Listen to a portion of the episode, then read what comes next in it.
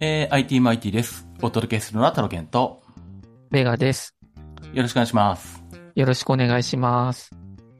えー、ベガさんはだいぶお待たせしてしまって、 久しぶりというか、だいぶ、あのー出演の依頼から時間が経ってしまったんですけど、いえいえ、えっ、と、まあ、なかなか連絡は来ないなと思ってまして、えまあ4月5月はちょっとうちが農作業でビアの収穫をしているので、ー、えまあその時期はもうちょっと無理なので、ー、えそれが終わっても来ないときは、もう一回連絡しようかなと思っていたところでした。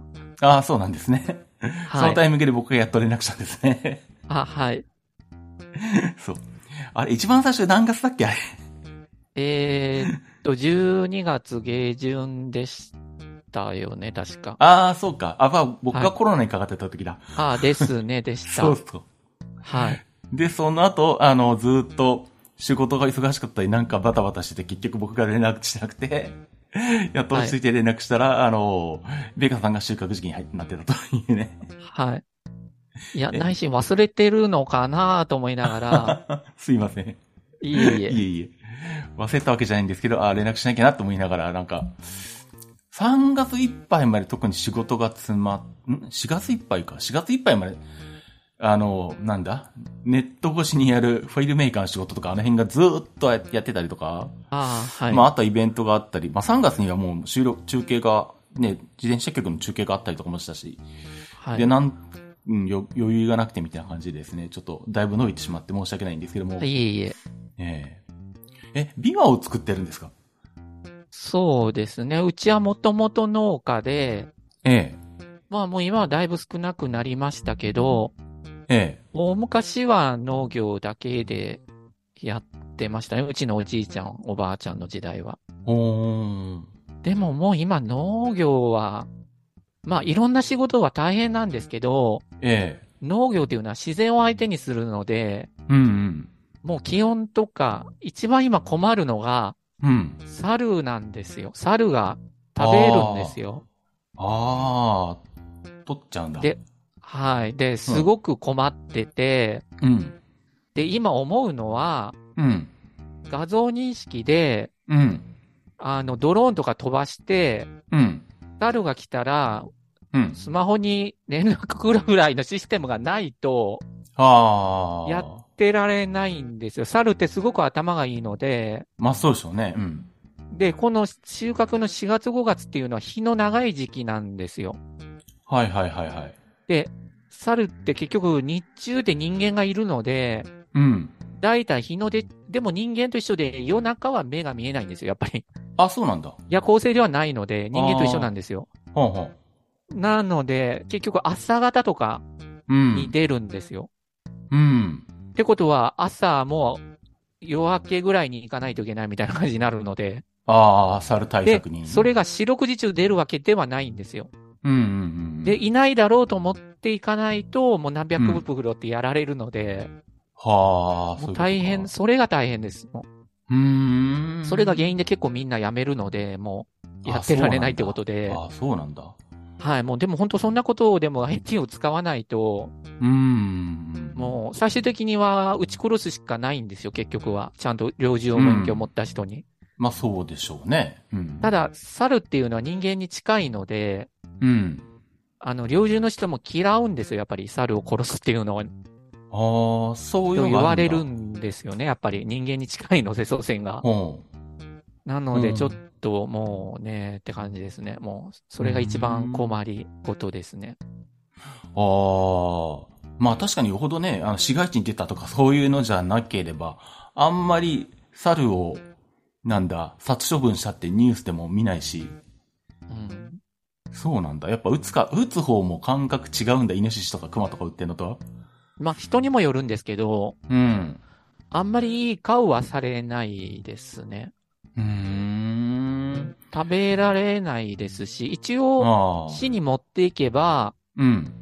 写真を撮って出せば1匹いくらではなんかお金は出るらしいんですけど、まあ、いわゆる害獣駆除した協力金みたいなやつですね。感じでですね。うんうんうんうんで、あうとん結局、いなんだろうな、いろんなので山が崩れても、ビアがダメになったりとかしても、うん。あ何も保証ないですし、あ、そうか。結、局、透明だと結局、怪我したら労災があったりとか、するじゃないですかうんうんうん、失業したら失業権があるし、うん。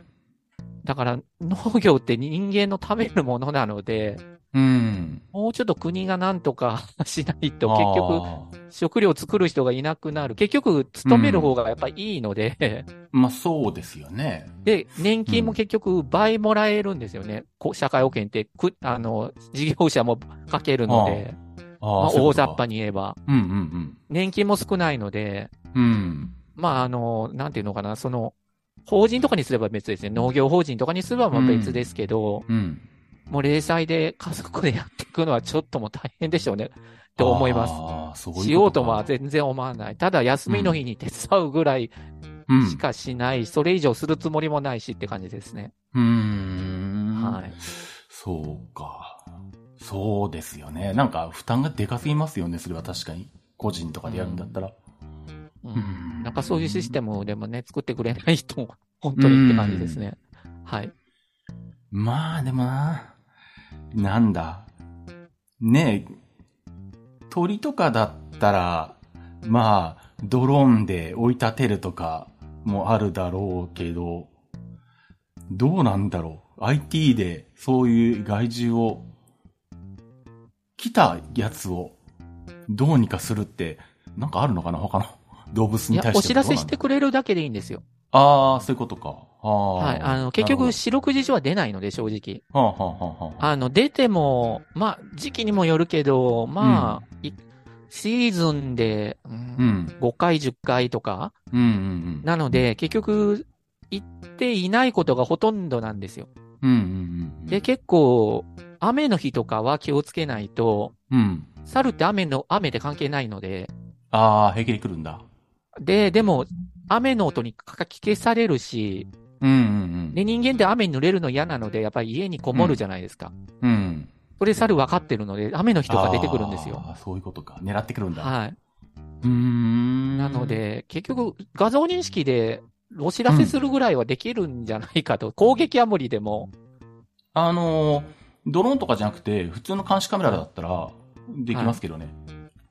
ああ、でも、うん。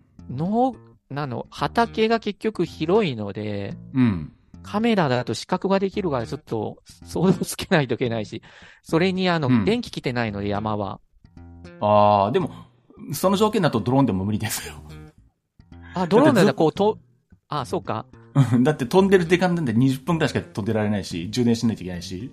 そのあ度にそうか。あ充電を自自動ではできないのか。あの、だかそこらまで、飛行時間がせいぜい20分とか何十分とかってレベルなんで、その度に帰ってきて、例えば、うちで充電してそこから飛んでいって電しても、せいぜいなんだ、んまあ、農地までどれぐらいかかるかわかんないですけど、行く時間と、対空上を飛んでる時間と戻ってきて充電してる時間っていうのが発生するから、結局ずっと入れるわけじゃないので、うんまあでも、農地は近いんですよ、割ともう。車で5分とかなので、うん、まあその、まあ、四六時中じゃなくても、うん、ある程度み、その、隙間あっても、うん。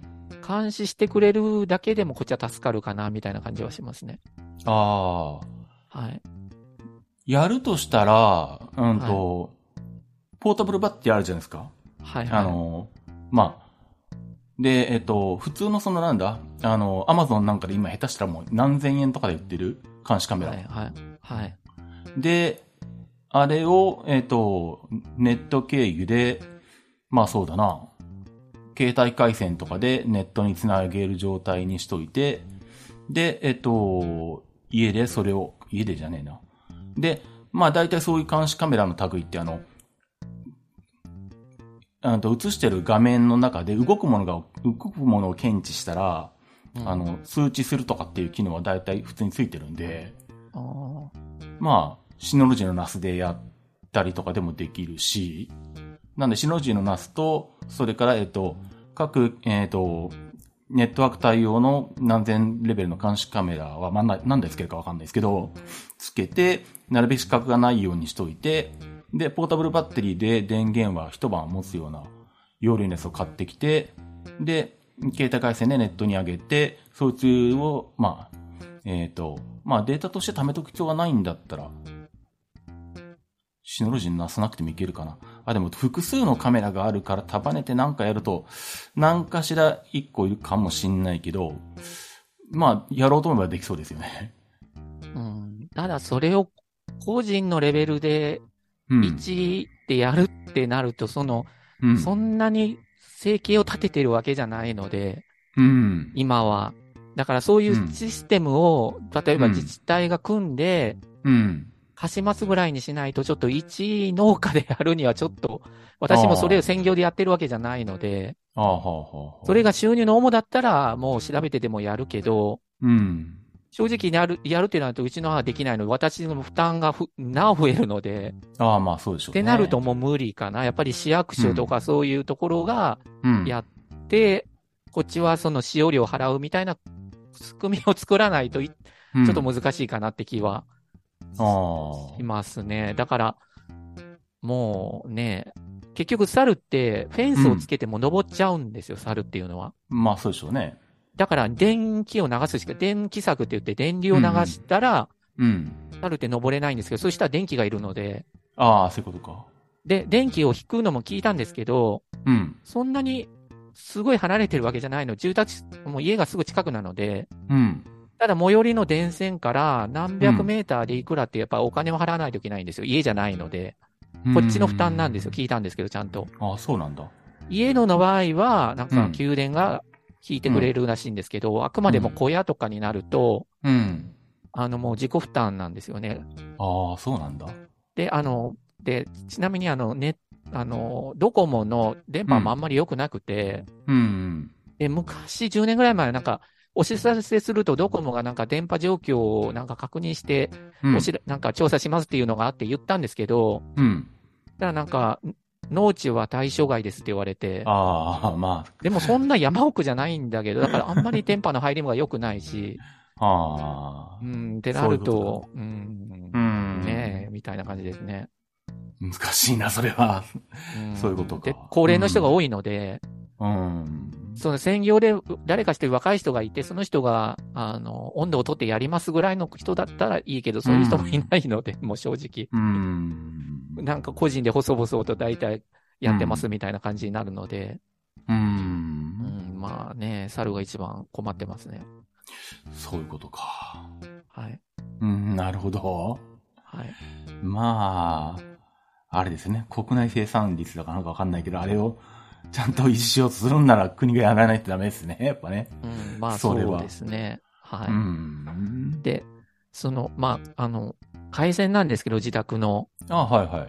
光回線なんですが、まだ来てなくて、また来てないんですね。ほう。はい。っていうのが、去年の一応8月に、ええ。一応2回目の工事って言って、や、来たんですよ、工事の人が。はで、やっとできると思ったら、い。うん。で、うちに、あまあ、木造の2階建てなんですけど、うん。 2階にあのパイプ、ちゃんと配線用の穴がちゃんと通してあって、穴を開けなくてもいいように、うん。取り入れ口があるので、うん。そこからお願いしますって言ったら、うん。なんか NTT の決まりで、うん。河原には乗ったらいけない決まりになってると。河原に河原には乗れ。れませんって言われて、ああ、ほうほうほう。乗れるんだけど、うん。それが見つかると、なんかうん工事の業者のなんかから、あの、なんか罰を受けるのですいません、できませんって言われて、ほう。で、あの、足場を組まないと無理で、まあ足場を組まないとできませんって言われて、ほうほうほで、今日は足場は準備してないので、今日はできませんって言われて、う。うん。で、じゃあ、しょうがないのでって言って、あきあの、その段取りだけして帰られて、うん。で、一応、9月に、今度はあの、ソフトバンクから、うん。このポケット Wi-Fi 無料で借りてるんですけど、うん。一応期限が9月までっていうのが、お知らせが来たので、うん。ソフトバンクに電話したら、うん。一応工事が完了するまで無期限で使えるように手配をしましたっていうことで、ほうほで、まあ、無期限で使えただで今使ってるんですけど、う。うん。で一応ソフトバンクの人に、うん。最大でどれぐらい何問ですかって聞いたら、うん。まあ、NTT 市内なのでちょっと何とも言えないけど、うん。その人が担当した中では最大1年かかったことがありますって言われて、おほもう今、今更したら1年以上なるんだけどと思いながら、うんうんうんで、とりあえず、あの、その目処とかはないんですかって聞いたら、うん。もう NTT から連絡が来ないと、こっちはどうしようもないので、待つしかないですって言われて、ってうんうん。言われて、なるもほうどすごい、で、一回 NTT も直接聞いたんですよ。うん。そしたら、あの、いくらエッツでも、間にちゃんと、そのコラボ業者が入ってる場合は、うん。こちらに電話してもらっても、うん。そういうの問い合わせも含めて全部業者がするっていう決まりになってるので、ああ。こちらでは一切そうおいうこ答えはできませんって言われて、とかあそうなるんだ。ううん、そうなるからもう待つしかなくて、つ。うん。まあ、とりあえずポケット Wi-Fi 使ってるから、まあいいかと思って、うん。で、ずーっと待ってたら今年の3月になって、うん。で、急に工事の人が下見に来て、うん。何も連絡なく、うん。で、もちろん私は仕事でいなくて、ほで、母がたまに、たまたまいて、う。うん。で、一応なんか工事のみ、工事のなんか下見に来ましたって言って、ほなんもう。ああ、うちの母も何も聞いてなかったけど、あ、はいはい、みたいな感じで言ったら、なんか気づいたら違うところを見てて、うん。うちの母がそこじゃないですよって言って、うん。で言って帰っていったんですけど、ほ一応ソフトバンクに来るなら来るでちゃんと、ちゃんと連絡先も言ってるので、う。うん。お知らせしてくださいっていうのと、ほで、もしいなかったら勝手に見て勝手に違うところを見て帰るつもりだったんですかねって言って、う。したらまあうんそうですね NTT 直接じゃないから、一応伝えますみたいな感じで言われて、うんうんって言って、そしたら、昨日ですね、うん。ほ NTT から今度は直接電話があって、う。うん。工事のあの、段取りのあれで電話しましたって言われて、うん。前回2回はもうただソフトバンクからもうこの日になりますってハガキが来ただけだったので、ほ今回はちゃんとあの、いつ、あの、この日にちが空いてるんですけどっていうような感じで、う。うん。で、直接なので、もうすごく話のわかる人で、うんうん。で、一応、来月、6、13日だったかなうん。に一応お願いして、もう、ちょっと、梅雨時期なんだけどと思いながら、うん。まあ、しょうがないと思って、一応お願いはして、ほまあ、でも思ったのが、う。うん。もうソフトバンクってもうサポートめちゃくちゃ、はっきり言 って。もうあだってあの、たと例え ば、ば、うんあの、電話が入ってて、うん。電話くださいと、こので折り返しがないと工事が進められないくですみたいなのが入ってて、電話すると、うん。なんかもう音声認識で、名前からなんから言わされて、いいです。音声認識を返されて、これでいい場合は、はいを言ってくださいとかでも、つながるまで5分とか10分かかって、はあはあはあはあ。で、もうそして、やっとかかっても出たら間違って電話しましたっていうことが何回もあって、いで、これは故障とかあっても、これはちょっともう、こ、れじゃもう先が応援やられると思って、うん。でも、もう、とりあえずもうここまで行ったので、うん。ソフトバンクでは開通させるけど、うん。もうこれは直にやっぱりしないと、やっぱりダメだなと思って、結局来るのは NTT なので、まあそうですよね。うん。うん、だから、結局は NTT の法律で直の、あの、う NTT 直のプロバイダーってないじゃないですか。できないので、まあまあうん、そうですね。うん。あの、地、あの、もう、回配線業者じゃないですか、LTT 西日本とかは。まあ、プロバイダーは別にプロバイダー別にな頼るのでむっていうことになりますからね。うん。まあ、それはしょうがないので、うん。だけどやっぱり、結局、故障あると結局、来る NTT だと、この間に話通す、一つ通すともう本当に繋がらないし、うん。ってなるともう、NTT はやっぱちゃんと繋がって、ちゃんとね、してるので、高、小高くてもこれはいいなと思って、うん。うん。もうだからもう、もうとりあえずもう、もうそうしようかなって今思ってます。ああ。え、でも、とりあえずでもこのままソフトバンク光のままで開通はするんですよね。まあ、もうここまでなった。もう履歴も全部うんまとめてるんですけど、うんうんう。もうん何ページにもな って、もう今更もっと新たな1っていうのも、ああ、はあはあはあ。で、なんか一応 ADSL を長く使ってたので、うん。特別割引で2年間は超安いんですけど、うん。もうこれじゃちょっとと思っうん。て、そうか。安くてもね、みたいな。ああ。そうですね。うん、だからもう、ね、と思ってます、今は。そうか。いや、僕のリスナーさんで番組聞いてくれてる人で、やっぱりその、光回線引いていろいろ、あの、仕事で、あのー依頼受けて相談されて、お客さんいるんですけど、その人も携帯がソフトバンクだったんで、まあソフトバンク機るのが安くなるから、あの、うんそっちで頼んだ方がいいんじゃないですかって言ったんですけど、う全然話が進んでないっていう、 うん。そういうことなんだ。やっぱダメだな、で、ソなフんトバかンク光一応、ああ一応、あなんか一応工事をやってる人の知り合いに聞いたら、 ええ。やっぱりあの NTT 直の方が、うん。やっぱり工事も早いみたいで、まあそうでしょうね。うん、やっぱりコラボ光だと後回しになるっていうのは一応聞いたので、うんうんまあ、後回しになるにもちょっと程があるんだけどと思いながら、うん。まあ、ちょっとソフトバンクは、け単純に携帯回線のなんやかんやでも、あの、結構 BGA が、あの、まともになんかなに、解約と窓口がよくわかんねえとか、こっちに聞いたらこっちじゃないって言われて、他のとこに行ったらまた違うとか言われるとか、そういうのは、よく聞くので、うん。ソフトバンクは特にあれかもしんないな、確かに。うん。そういうことか。で、、今、あの、楽天が、ええ。まあ、いろんな動きしてるじゃないですか、楽天モバイルが。はいはいはい。で、私、あの、結構、まあ、まあ、登山とか歩くのが好きで、うん。で、あの、まあ、夏はちょっと暑いので山に行くんですけど、うん。夏以外は結構街歩き好きで、うん。ってなると結構電波と、電波、アンテナとか気になるので、みよく見るんですよ。うんうんで、携帯電話の基地局とかもいろんなところ見てるんですけど、うん。うん。やっぱあれだけの基地局立ててうん運。営するので、うん。やっぱり多少は高くてもしょうがないなって思うんですよ、やっぱり見てると。こんだけのコストをかけて、じうん。う。うんん、もうしょうがないだろうなっていうのが、うん。うん、もう物を見て思いますね、も そうか。うん、 う。うん、まあまあ、携帯回線はでもまあ、あのね、MVNO だったりとか、あとはサブブランドとか使えばまあ、あの大手キャリアのね、アンテナ局を安く使うことはまあできるんで、まあそこは、ね、やり方によっては安くはなるわけなんですけど、うん。光回線はやっぱあれだな。 うん、やっぱ、うん、そうなるとやっぱ NTT とプロバイダーっていう風にした方がやっぱいいんだな、やっぱな。うんうんまあ、そうみたいですね。うん。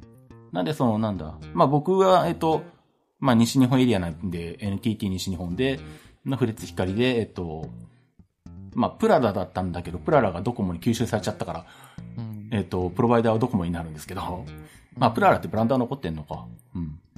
なんで、プララ光として、プララを窓口にして NTT に頼んでいるけれど、あくまであれは、ウィズフレッツって形だと思うんで、あはいはい。うん。まあ、お金の支払い先はプララなんだけど、多分サポートとかは NTT 直なんですよね。ううんん。だからその形だと、普通に直で NTT に頼むと同じような感じになるんですけど、うんうん。コラボ光にしちゃうともう完全に窓口が、そこの、河川、なんだ、うん、プロバイダーとか携帯会社とかになっちゃうってことか。あ結構じゃあ、ウィズフレッツとコラボ光とだいぶ違うんだな、その辺は。うんですね。うんそで、う結いうこと局、あのー、結局回線とうん。プロバイダーが完全に一緒のところってなると、うん。あの、一応九州にもビビクって言って、九州うん電力系のやつはあるんですよ。はいはいはい。そこだと自前で、あの、ケーブルも引いてるので、うん。まあ、完全に一緒なんですけど、うん。まあ、それってやっぱり、あのー、来てないので、こっちはまだ全然う。ん。まだ市街地とかぐらいしか来てないので、うん。一応やってる人に聞ければ、やっぱりい、すごくいい、あの、混んでないのでいいっていう、聞くんですけど、ああ。値段もそんな極端に高くないし、普通の値段だし、うん。来てればいいんだけど、うん。まあ、とにかく田舎は選択肢が少ないな、みたいな気は。まあね、まあその辺はありますよね。うんうん。で、あと、うちのプリンターなんですけど、うん。あの、まあ、ブラザーの A3 を使ってるんですけど、うん。うん。で、あの、去年の11月になんか新製品出たんですけど、うん。その、まあまあ、まだ前で、うん。で、印刷がちょっとできなくなって、ほまあ、インクが少なかったので、あ、もうインクが切れたんだろうと思って、う。うん。まあ、あの、カラーのやつをちゃんと買ったんですよ。うん。で、それって、うちのやつって、業務用のでかいやつなので、一応9000円近くするんですよ、インクって。ああ、グレーのやつですか。あの、た、あの、はい。業務用、一応ビジネスああ、ビジネスプリようインクジェットプリンターみたいな。はいはい。で、うん、ああの、インクジェットのカラーセットって9000円弱するので、あ、はあ、はあ。まあもうしょうがないので買っ、まあいつも買うんですけど、うん。で、あの、交換してもできないんですよ、インあのプリンターが。印刷できないですか印刷できない。あれと思って、ノズル、せん、あの、チェあれを洗浄とかするんですけど、うん。ダメで、強力ノズル洗浄っていうのがあって、それもやったけどダメで、うん。で、いろいろ調べたらなんか、この、インクが詰まってるみたいな感じ。ほう。ノズルが詰まってる。ほで、結局、ノズルが詰まると、う。うん。もう結局、もう修理するしかないくて、ほでもこれってもうもう修理サポート終わってるんですよ。もうう。 5年経ってるあのサポートが終わってでる。ああ、終わってるんですよ。よ。もう修理できないんですああ、よ。ああ、ああ。あら、困ったなと思って、うん。もう9000円弱するの、もう開封しちゃったし、くすもううんインクは変えられないし、もう返せないし、うん、と思ってどうしようと思っていろいろ調べたら、うん。うん。なんか、あの、洗浄カートリッジっていうのがあるらしくて、社外品ですけど、うん、うん。なんか一応私の機種で洗浄カートリッジで一応使えるようになりましたみたいな動画があって YouTube の。うん、うん。それがただ洗浄カートリッジ1600円だったんですよ。へえ。で、一応もうしょうがない、もうしょうがないと思って一応それ買って、うん。祈るような気持ちでちゃんと説明書通りやったら使えるようになりました。あ、そうなんだ。へえ。はいはい復活すなるんんだ。かインクのチップスっていうところで、ほう。一応すごくありがたかったので、うん。お礼状は書きました。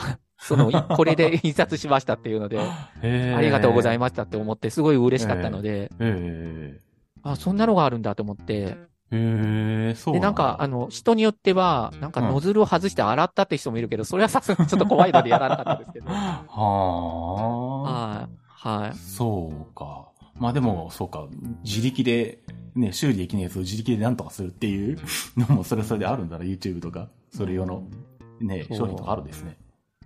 うん。でも今って、改めてあの、見るん、パソあの、そのプリンターを見るんですけど、うん。 A さんのインクジェットってなんか減ってますね、商品。うん。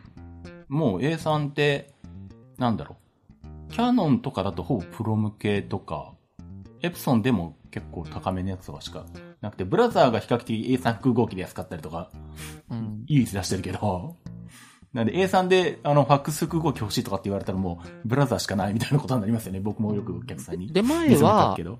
うん。うん、確か H、HP も出してたんですよ。あー、ヒューレットあったっちゃあったな。うん、確かに。そうですね。前ありましたね。確かにね。うん。今なくて、うん、ないですね。結局今な、あるのって、ブラザーとエプソンしかないんですよ。うん、うん、うん。複合機っていうのは。うん。で、うん。もうブラザーには、もうい、もうやめないでねってすごい祈ってるんですけどう。んもうほぼブラザーだけが命綱ってみたいな感じになってますからね。うん確かにね。うん。っていうか、A さんやっぱりいるので、私。うん。いや、A さんいる人ね、それなりにはいるんですよ。あの、なんだろう。設計図面書く人とか、 お客さうんん仕事仕事で。うんうん。そうするともう大きさが必要なんで、みたいな感じで。で、そうすると、まあ、ある程度の規模になったら、あの、もうね、あの、まあ、今ゼロックスじゃなくて富士フィルムになったけど、うんあのレーザー複合機とか入れてるわけだけど、そこまでお金ないとか、そこまで使わないとか、うんだってインクジェットでいいやって話になってくると、まあ、複合機だったらブラザーか、みたいな形になるんですけどね。うん。まあえ、プリンター自体がそもそも縮小傾向だろうしな、きっと。うんうん。でそうです結ね。局ス、スキャンもできないと困るので、私は。確かに、うん、うん、で、あの、プリンター、あの、印刷だけだったら、うん。うん。確か、えっ、と、エプソンなんかの家庭用でも確か、塩酸は印刷できますはあったような気がするんですけど、うん、うん。ありますでね。も、スキャンができいないいと困るのでです、よね。うん、うん、そうなると A さんでスキャンができて、プリントができるってなると、うん。うん。ってなると、な、ね、困るんですよ、すごく。そうですね。うん。うんないですね、もう。ほぼ選択肢が。なんですよ。うん。であと、タブレットなんですけど、うん、うん、まあ、あの、ギャラクシーのタブレットを、まあ、使ってたんですけど、うん。うん、もうあの、セキュリティのアップデートとかいろんなアップデートが終わって、うん。うん、まあ、7年、7年一応アップデートは適用、あの、N- NTT ドコモもうん。出してくれたので、ほう。7あ年ほの、7年、あの、セキュリティじゃないな、あの、いろんなアプリのアップデート。うほうで、まあ、してたんですけど、それが終わって、ほう。ほう。そうなるとちょっと、なんか動きがもうおかしくなってきて、ほう。結局、うあいろんなアプリが動かなくなってくるんですよ、結局。えーでもそれは、そうすると結局なんだよ。あの、もう買ってから8年目、8年目とかそういうことですかああ、そうです。は ?8 年、多分8年前待って、2015年うん、ああ、そんなに長い期間1個のタブレット使ったことがないからわかんないけど、性能的にそもそも足りないんじゃないですか。いや、結局、そんな難しいことはしないので、何に使うんですかあの、結局、えっ、と、一番は電子書籍を読む。ああ、で、バッテリー持私たなくなもそるんでんなすか7年、8年ずっと使いたかったわけじゃなくて、はあ、その間に一応タブレットをえ出るたびに一応見るんですけど、え、え気に入らなくて、え、はあ、で、結局今のギャラクシーをずっと使ってるってことになったんですけど、ええ、で、さすがにちょっともう、もうちょっと無理になってきて、うん、でもアンドロイドが欲しいんですよ、私。うん、で一応、アンドロイドのタブレットが、うん、 NEC とレノボが一応出してるので、うん、うん、で、キャリアモデルも一応あるので、うん、私もゼロになったらもうないの言っても仕方ないので、うん、それだと iPad を買うけど、一応あるので、うん、で、一応見たんですけど気に入らなくて、うん、ちょっと困ったなと思って、Amazon で中華製のタブレット見てたら、はあ、はあ、はで、その去年の8月だったんですけど、あ、うん、一番 Android の最新がその時12だったんですけど、うん、 12の Android のタブレットが唯一私が見た中で1機種だけあって、ほで、一応それ SIM フリーで SIM も入って、う、うん、で YouTube の動画を見ると、うん、まあまあし、あのそんな重い処理はもちろんできないけど、うん、まあ普通に使うには問題ないですよ、みたいなレビューだったので、うん、うん、まあもう買ったんですよ。はあ、はあ、そしたら普通に使えました。うん、で、あの別に、あの、その SIM は入れてないんですけど、うん、 2万5千円、消費税入れて2万5千ちょっと。ああ、で、5000円の空クーポン、なんか、あの、クーポン割引コードがあって、うん、まあ、それで買いましたけど、うん、でも、一番ちょっとびっくりしたのが、うん、緊急地震速報のアプリも入ってました、中華製ですけど。うん、な、なんのソフト緊急地震速報っていうんですああかああ、あれか、日本の。はいはいはい。はい、あんなのもちゃんと中華製で入ってるんだと思ったんですけど、へえ、そうなんだ。はい、あの、うんまあ、まあ、使えます、普通に。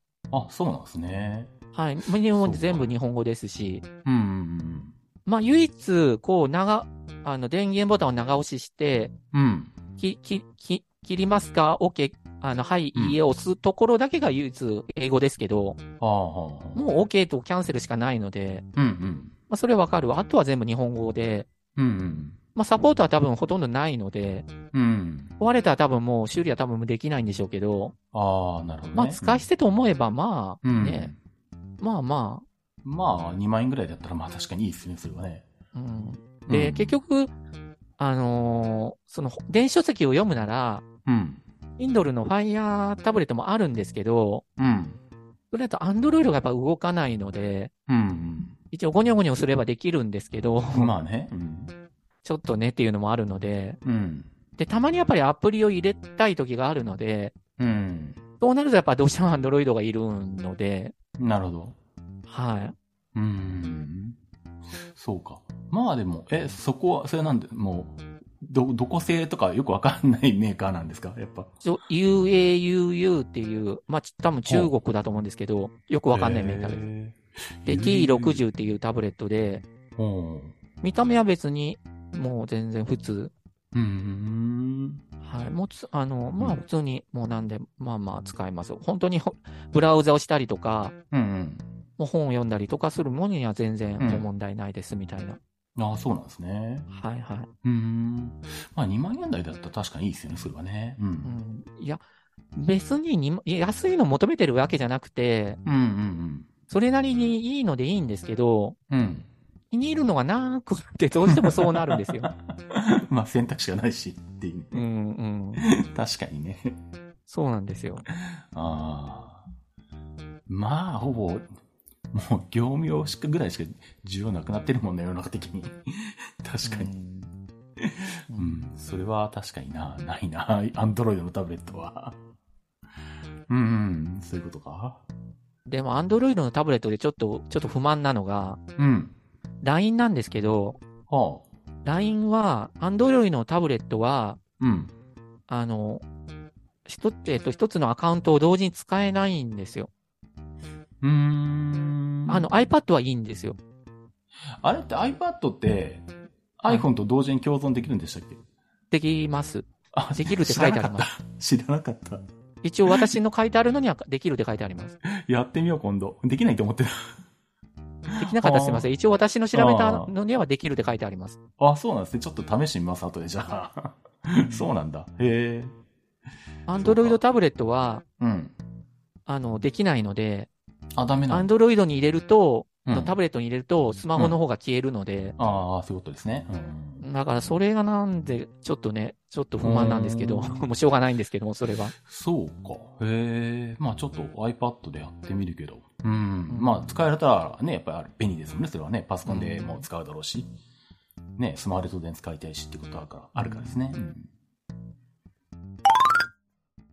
えっ、と、今ですね、えっ、と、ズームで、あの、収録してるんですけど、えっ、と、まあ僕も、えー、ベガさんも、えっ、と、有料版に入ってないんで40分で切れるんですよね。で、えっ、と、大体こういう時はあの40分で一回切って、きもう一回接続、ミーティングは始めて、で、編集で繋ぐみたいなことをしてるんですけど、今回初めて気がついたんですけど、あの、一回40分のミーティングが終わると、10分間次のミーティングができないっていうふうに、 ズームが対策を打ってるっていうことに、今初めて気がついたんですよね。えー、そうなんですね。そう。おなんか、9分間待ってくださいとか出てるんだけど、みたいな感じで。はい。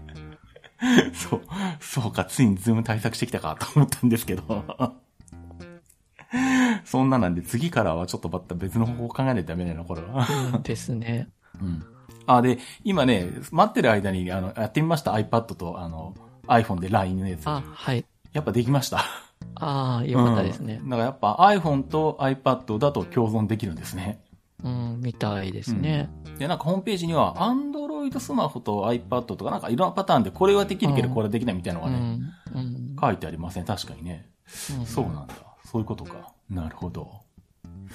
うん。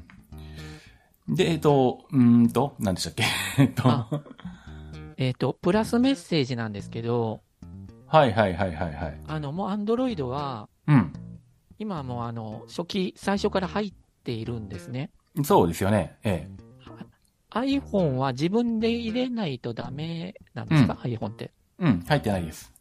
あで入ってないだけじゃなくて、あの、あ、はい。 Android だと結局今入ってるのって要はそうなんだ。従来の SMS 標準アプリの代わりとして、Android って入ってるんですよね。多分プラスあメッセーはジい、が。はい、そうです。うん。で、iPhone は iOS の使用上、あの、外側のアプリから、あの、いわゆるメッセージアプリのの中身を覗けないので、うん。だから通常のその、ショートメッセージ、SMS とか iMessage と、別に、まあ、インストールすれば、プラスメッセージを入れられるんだけど、別になるんですよ。あーだから、Android の方のプラスメッセージから、あの、普通に SMS が送られてくると、えっ、と、まあ、なんだ。要はなんだ、iPhone 側もプラスメッセージを入れてると、あメッセージが届くのかなわからない。設定なのかなまあ、とにかくその、分かれるんですよね。投稿できないんですよ。iPhone あは。ー、あーっていうのと、まあ、もともとその、もともと iPhone にインストールされてないっていうこともあるから、iPhone でプラスメッセージを使っている人が少ないと思います。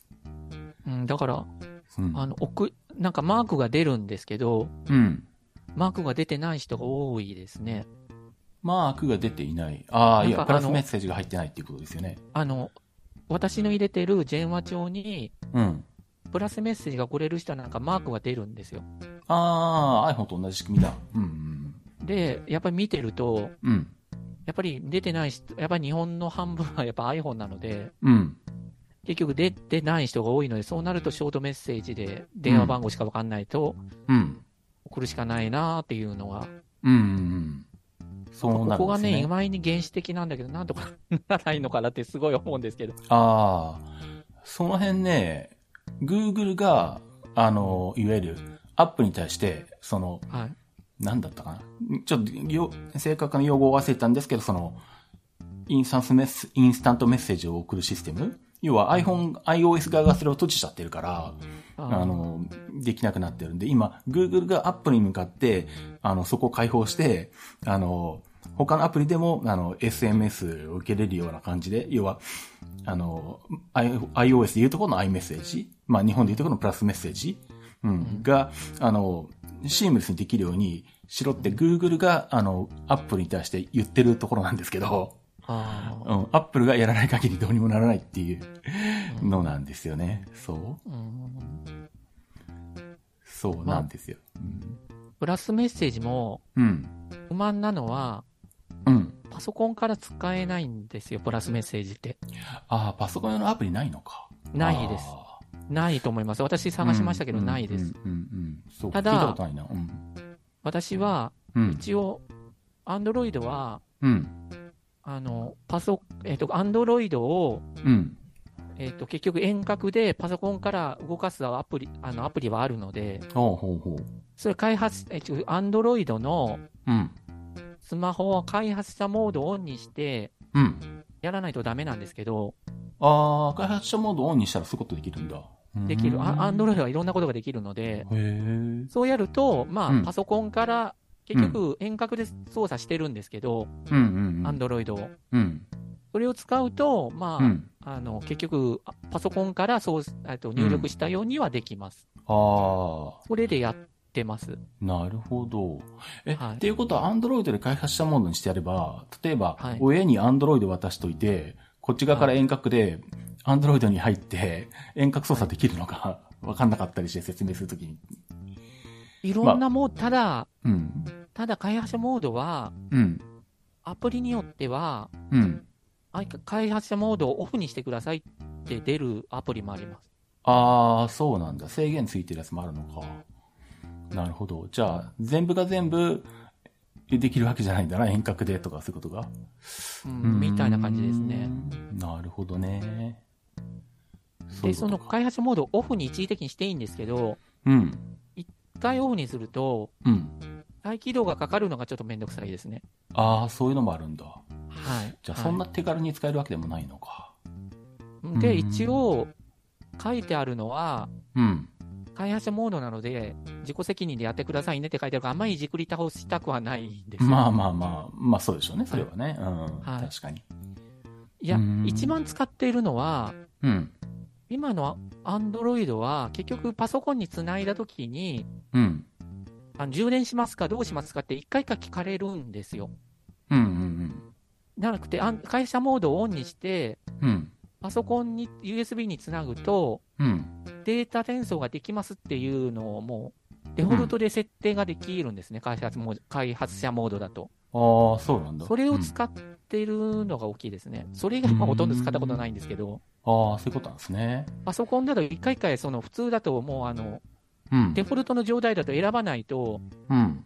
データで覗けないんですよ。一回一回押さないといけないのがめんどくさくて、うんうん私毎日パソコンにつないでいろんなデータをダウンロードするので、うん。ああ、そうなんだ。うん。はい。うーん。っていうか今すごい思うのが、うん。あの、今、なんだろうな、このサービスはうん。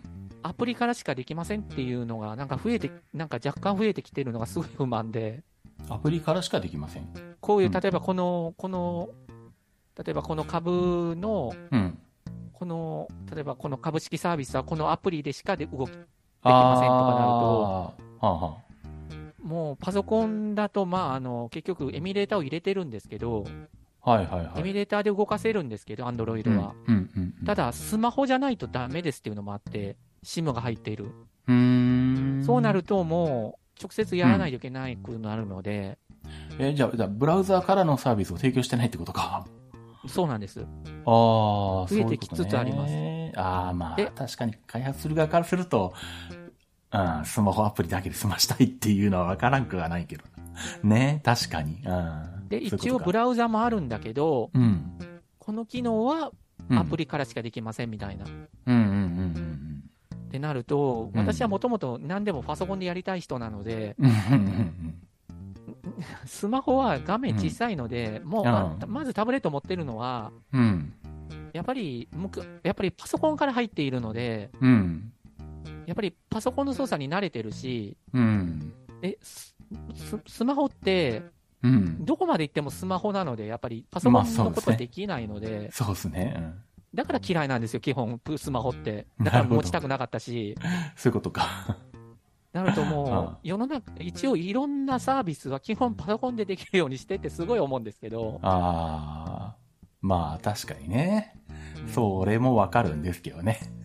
だかでも多ら分結局、うんうん、そう。うん。結局遠隔で動かすソフトを使って、うんうんうん。もうやるしか、エミュレーターを使ったりとか、ああ。もうやるんですけど、そうか。今逆に Mac の方だと、インテルから M1 になったおかげで、iPhone アプリが動くようになったんですよね。iPhone とか iPad のアプリが。あまあ、全部が全部じゃないんですけど、だんだん動くやつの数が増えてはきてるんで、まあ、株取引とかあれになってくるとわかんないけど、うん、割と iPhone アプリも動くみたいな形にはなってるし、まあ、Windows がね、あの、どちょっとずつ Android アプリを動かせるようにするっていう方向で今や、頑張ってますもんね。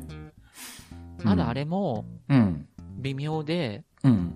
なんか知らないけど、前えっ、と、えっ、と、なんだったか、アマゾンのうん。アプリストアに入っているアンドうドルじゃないと動かしませんみたいな、うんうんうなんんなんかいい、うんなんでアマゾンが出てくるのって思うんですけど、うんなんか、うん、そ、そんな形っていうのを聞きま した。で、なんか、えこの間ちょっとまゲームはでき、だいぶできるようにしましたよ、みたいなことは言い、 なんか記事で見かけたけど、まあゲームなんだろうな、みたいなとこなんですけどね。うんうん。そうか。うん、まあ確かにね。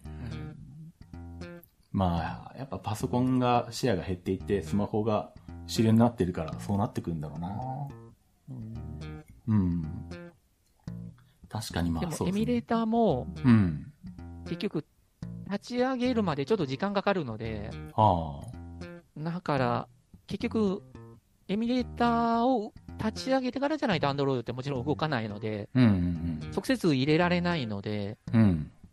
そこはマ イクロソフトがなんか直接も入れられるように、何かを立ち上げて入れるんじゃなくて、うんもう直に立ち上げられるようにうん。してくれたらなと、私はささやかねな願いが。ああはい、ー、そうか。Windows、アームバンド Windows とかが一般的になってきたら割といその辺やりやすくなるかもしれないんですけどね。 ああ、でなんか次の Windows 12から、あの、アーム版頑張るみたいな感じのことは、 この間記事で見かけましたけどね。マイクロソフトは。うん、でも今度はアーム版をすると、うん。今度は普通のデスクトップアプリがちゃんと動くのかなっていうのが、あ、大方動きますよ。動くんですかね。あ今、Mac 上であの、アーム版の Windows 11、えみあの、パラレルズ上で動かしてますけど、うんあの、普通一般的に使うのは大体動いてる感じです。あー9割方動そうく印象よっぽどシステム、ああの、OS の深いところに関わるようなことをしない限りとか、ハードウェアに関わることをしない限りとか、なんですねだからオンラインバンキングでブラウザで証明書入れるやつとか全然普通に動いてるんで、うんうんうん。まあ僕はそれぐらいしか使ってないか。でも、普通にあのなんだ、あの、ボイスロイドみたいな音声合成アプリとか、あの辺も普通に動いてるし、うんうん。だから、Windows 版、Windows 11に関しては、だいたいお方動くみたいな感じですね。おーうん。そうなんですね。うんあと、あの、ダルケンさんにちょっとお聞きしたいんですけど、うん。ダルケンさんってメガネされてますうん。うん。普段はしてますね。うん。ですよね。うん。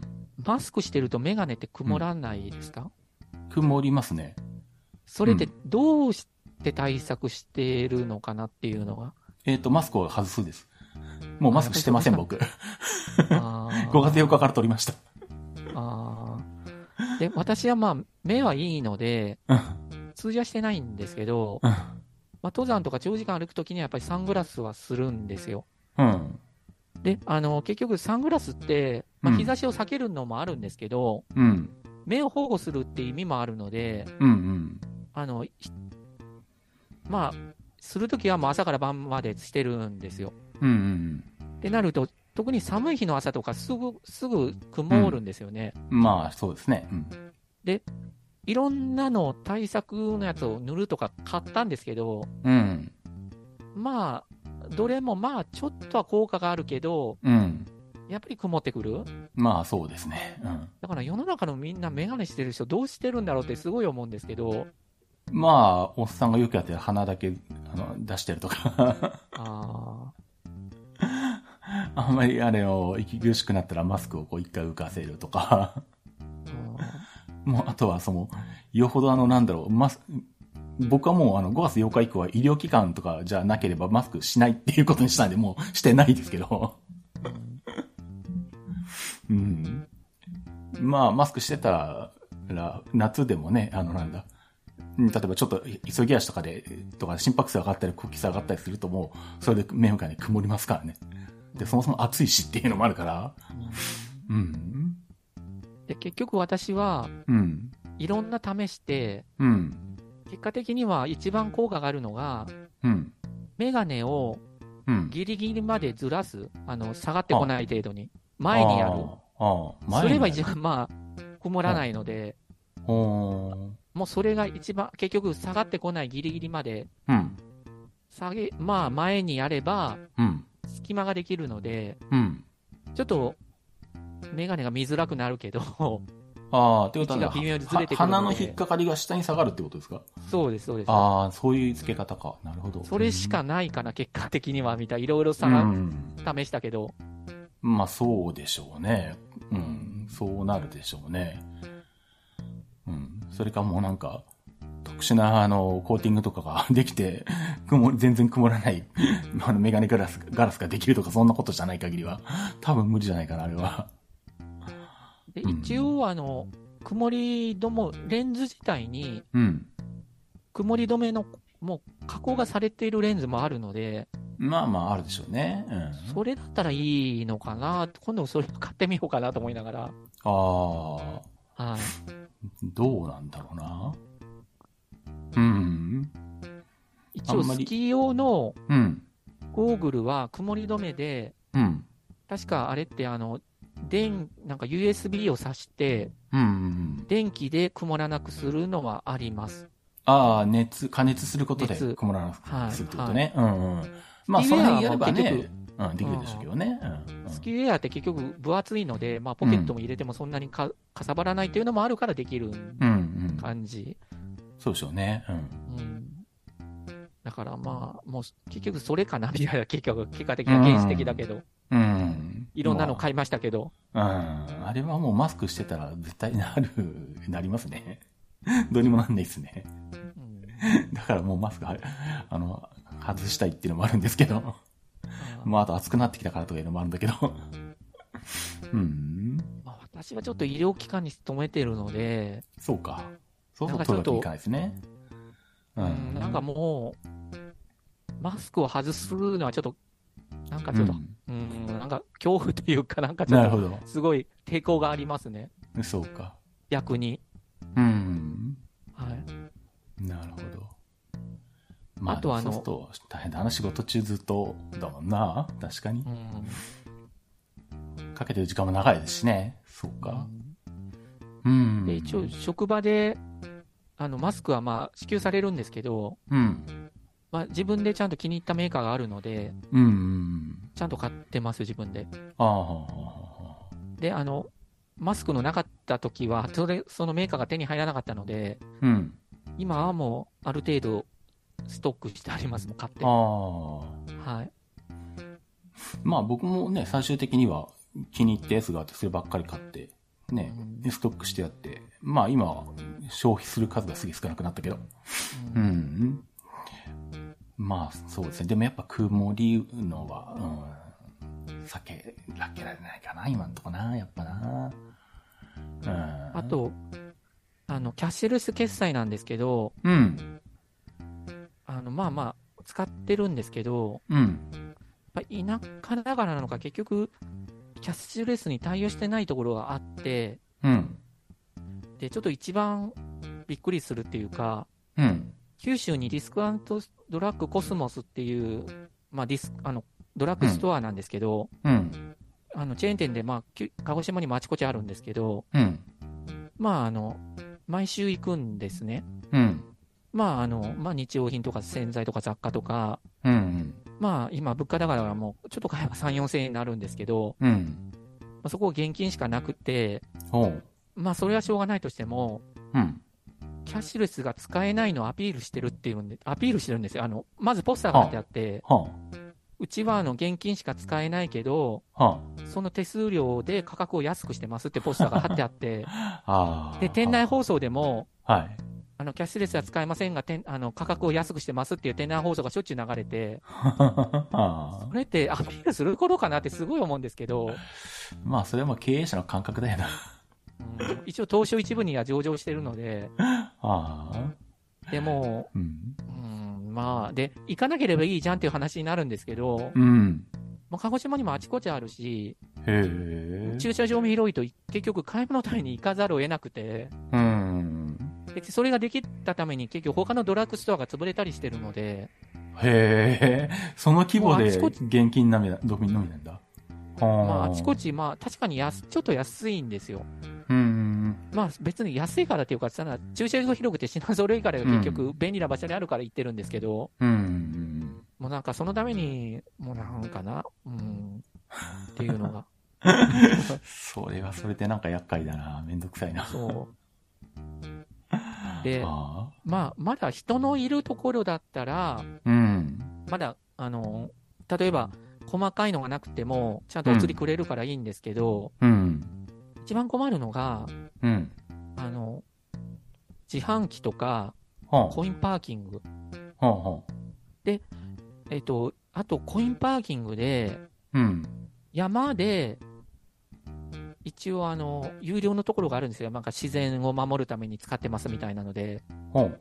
で、前は人がやってたんですけど、うん。最近コインパーキングになったのはいいんですけど、うん。まあ現金だけなので、うん。で、1万円とかダメなので、ああ、まあ大で体。山だから、そうですね。小銭がないと、うん。コンうんビニまでってなるとち20分とかかかるんですよ。あだから結局、あ小銭を1000円分別にうんバッグにちっちゃいのに用意してるんですよ。やっぱりそういうことがあるので。まあ、そうなりますね。うんうん、だからもうなんか、 この、うん、なんかもうちょっとね、みたいな。でも駐車場で現金しか使えなくて、1万円も使えないのは、あの、都会の、都会でも同じですよ。いっぱいありますよ、そんなの。あ ーまあでも都会だったらまだコンビニがあって、両替、あの、くず、あうの、んなんか買って崩せたりとか。まあね、うん、できなくはないですけどうね。んその山の結局、駐車場でってなると、足りにならないので、確かにね。だからも うそう必ず現小銭を持ってるんですけど、別に。ははあ、確かにそれは困りますね。 いそうか。それはきついな、さすがにな。 うん。え、タロケンさんのところ、いつ、い買い物で現金しか使えないってところはないですか買い物ではないですね。っていうか、買い物、その店には行かないですよ。あーあったとしても。 でももう、そもそもない。よっぽど個人の商店とか、普通行かないようなとこじゃない限りないんじゃないかあーままあ、あさ東す京がにに近いとそうなるのかな。な。うん。だってドラッグストア、もう普通にどこ行っても当たり前に、うん。まあ、なんだ ?QR 系が使えません。ドンキなんかそうですけど、QR コード決済はできませんはあるけど、クレジットカードとか、まあ ID クイックペイとか使えたりするし、だからどっちかか、それかむしろ、あの、クレジットカード系は使えないけど、QR コード決済、まあペイペイ、最低でもペイペイを使えますとか、唯一あの、毎日売ってる、行ってるあの、静岡県内チェーンのうどん屋だけは現金しか使えないんで、 そこは現金で払ってますけど、うん日常の生活の中で現金使うのはそれと、あの、駐車場ぐらい。 うん。うん。なんで、やっぱそうですね。うん。さすがに、うん、ないな。古本屋でも、個人レベルの古本屋でもペイペイぐらい使えるもうんんな。うん。さすがにやっぱそれは、うん、使えますね。大方生活の範囲内ではう。んそうか、そのドラッグストアをみんなで潰さないときついで すね。うんでも、なんか、あちこちまだできてるので、うん、なんかもう悔しいから株を買おうかなと思ったんですよ。あ、ただ高いのですごく、そうなんだ。あの、一株1枚ぐらいだと、うん。あもう100万になるので、100株なので、あ、はあ、はあ。ちょっととてもじゃないけど買えないと思って、ただ株主優待があるから、あ いいかなと思ったらもう高いじゃんと思って買えないよと思って。あ、そうか。その規模で現金しかできませんはつ辛いなさすがに。まあそれ変なでの、がいるな。うん、まあそれでやってもなんか国も思うのは、うん。なんか個人商店とか別にして、うん。ある程度の店はもう何かしらのキャスレスに対応するの義務ぐらいにしてもいいんじゃないのってすごい思うんですけど、まあね。うん、そうなんですけどね。個人のそのね、やってる個人商店でその義務は厳しくてもって思う,、ん思うけど、うん、まあでも手数料があるからどうするんだみたいな話なんでしょうけどね。その辺は。ででも、、あの、キャッシュレスでも、うん。個人的にはやっぱり PayPay よりは、うん。 ID とかタッチ決済の方がやっぱり便利、一回一回開かなくていいので、うん。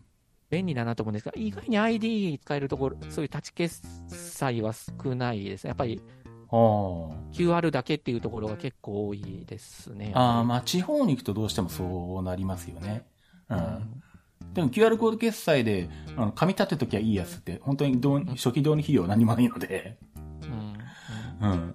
あの、静岡地元の、あの、結構地元では有名な、あの、中華屋だことかでも、そのレベルで、うんあの、QR コードが書いてあるのが立ってるだけで、あの、auPay と、きあの、なんだ、PayPay しか使えませんみたいなところがあったりするから、やっぱ導入費用かかんないってのは強いですよね、確かにね。うん。でも僕なんかあれなんですよ、あの、ApplePay の調子が悪くて、調子が悪くてっていうかな、うん、あの、相手の端末側との相性なのかわかんないし、なんか古い端末だと起こりやすい気がするんだけど、まああ、通一番普通に使うとアップルウォッチで払って、で、それでエラーを切るようだったら iPhone で払って、で、まあ、それでもまあ大体、大体 iPhone でやってたら成功してたんですけど、最近なんかどうも、iPhone もダメで、で、一回エラーが出ると、一回ん消してインストールっていうかその、えっ、と、クイックペイとかだったらあれのカード元になってるカードを登録し直さないと、で、あの、二度と使えないみたいなことになることが、まあまああって、うんで、最近あれないですね。その大元にしてるのが JCB カードなんですけど、あの、割となんだろう、ビザがタッチ決済、ビザタッチで頑張ってタッチ決済を広めたおかげで、くれたおかげで、で、JCB が最近遅ればせながらタッチ決済に対応してきたんで、うんあの、元になってる JCB のカードがタッチで決済できるようになっちゃったんですよね。うんそうすると、もはやあの、成功するかどうかわからない iPhone とか Apple、Apple Watch の Apple Pay でやるより、確実にできるクレジットカードでタッチ決済した方が早いので、もう Apple Pay 使うのに逆にクレジットカードしか使わないみたいなことになって、逆転現象が起きてるんですけど、僕あは。ー本当、本当はそれはどうなんだと思いながら、でももう、あの、エラーが出るとめんどくさいからこっちでいいやと思って、 うんもうそっちの方が早いと思ってカード出すみたいなことになって、おかしなことになってるんですけど。ううんんまあ、うん、やっぱでもまあ、ね、QR コードでもまあ出すのは確かにまあ、めんどくさいっちゃめんどくさいので、一番いいのは Apple Pay なり、あの、まあ、ID キーとかね、うんクイックペイとかあの辺でタッチ決済できるのが一番いいと思うんですけどね。ううんん。で、あの、その、こペイペイで、うん。あの、紙に立てておいて、あの、読む方式が、あの、いつも行くクリーニング屋がそうで、うんうん。毎回そうするんですけど、うん。まあいいんですけど、あれってお店の人にすれば、うん。こうですって見せるんですけど、うん。なんかもしお店の人だったら、うん。結局、こっちの、結局ピッてしてないから、うん。本当に入ってるのかって不安にならないのかなって思う、すごい思う。じゃあ、一応見せても、うん。スマホの画面って小さいし、うん。ん名前が出てても、うん。本当に入ってくるのって心配にならないのかなと思って、結局、機械でこっちで読んでるわけじゃないから、ああ、まあね。バーコードをピッて読んでるわけじゃなくて、か物理的なのを読んでると、うん。本当にそれで、結局、大丈夫 大お店の人は大丈夫なのかなと、すごい思うんですけど、なんか、やっぱりこっちで、あうんやっぱり、向こうが読む方式じゃないと、もし私がお店をする方だったら、ああ。海のやつはちょっと大丈夫なのかな本当に入入金されるのかなっていう のが、そのゆ、はい、大丈夫なのかなそこら辺のシステムはってすごい思うんですけど。まあ、でもまあ、下に自分の名前が出てる、自分の店の名前が出てるのは確認して、だいたいどこでもやってるから、で、これまでちゃんとそれで入ってるから、まあ、いいんでしょう経ね。験上よしってことなんじゃないですか。 あまあ、あの、ね、で、あとは、ペイペイ、こっち側のあペイペイアプリがペイペイって言って、引き落とされた音っていうのは、まあ、音でも確認できるし、それでよよしってことなんじゃないですかね、きっと。ーあー、まあなんでしょうね。うん。うんまあ、それでちょっとっていうんだったら、まあ、初級度かかるけど導入。まあ、つっても導入するっつっても別に、専用のスマホ1個レジに置いときゃ、別に、あれもスマホでできるんで、うん別にそんな大した導入費用かかんないんですけど、 本当は。うんただ、レジとつなげようとすると、お金かかりますけどね。あーまあそうですねう。んうんうんうんなんで、一応シズマップでもペイペイ払いできるようになるんで、たまに使いますけど、iPhone でアプリ開いて、ううんん。で、お客さんの QR コードを読んで、まあ、それで決済するみたいなの、よくやりますけどね。うん。そう。そのレベルだったらいいんですよね。うん。ああ。あとはあの、私 YouTube プレミアムに入ってるんですけど、ほうほうほうほう。あの、バックグラウンド再生って言ってスマホでうん。画面を閉じて、うん。音だけ聞く、ラジオみたいに聞くっていうのがまあできるので、うんうん。そうですよね。うんまあするんですけど、うん。で、それで思うのが、うん。動画によって音声レベルがすごい違うので、ああ、まあ、そうでしょうね。うん。あの、動画変わるとすごい小さくなったり、すごい大きくなったりして、うんなんか、有料でいいから、うん。うん。音声レベルをなんか合わせてくれないかなってすごい思って、ああ。一応あれ YouTube 側で多少はやってるはずなんですけどね。あうーん。でも、もともとアップされてる音、あの、音量レベルっていうのが、あれがめちゃめちゃ低い人ってのはいるんで、たまうに。んうん、それはあの、普通にあの、まあ、僕はプレミアムは入ってないんですけど、あの、風呂に、あの、iPad を防水ケースに入れて、風呂に持ち込んで、湯船の中でずっとあ YouTube 見てるみたいなことしてるんですけど、 はいあの、最大音、最大音量にしても全然大きくならない人と人とか高めに確かにいるんで、うんこれなんとかしてほしいなとは思うんですけどね。う。うんんそれは確かにありますね。で結局、私もともとラジオを聞いてたので、うん。うん。音っていうのはすごく敏感なんですよ、やっぱり。うん。うんで、個人的には映像よりは、うん。音にこだわってほしいってすごい思うんですね。うん。あの、逆に、YouTube とか、まあ、もうそうなんだけど、その映像から入った人たちって、音に無頓着な人が結構一定数いるんですよ。あうーん。あの、だからなんだ、YouTube 見てても思うんですけど、例えばその何あの、自分は効果音でかっこいいと思ってやってるんだと思うんだけど、あの何、うん耳に刺さる音を急に入れるとか、うん普通の動画なのに。ううんん。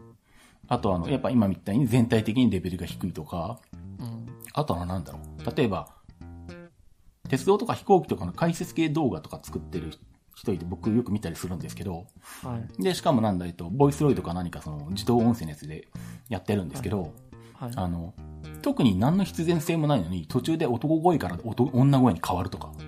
あーで、こっちも風呂入りながら下手したらシャワー浴びながらとか、頭洗いながらとか聞いてるんで、と耳だけで聞いてるわけですよ。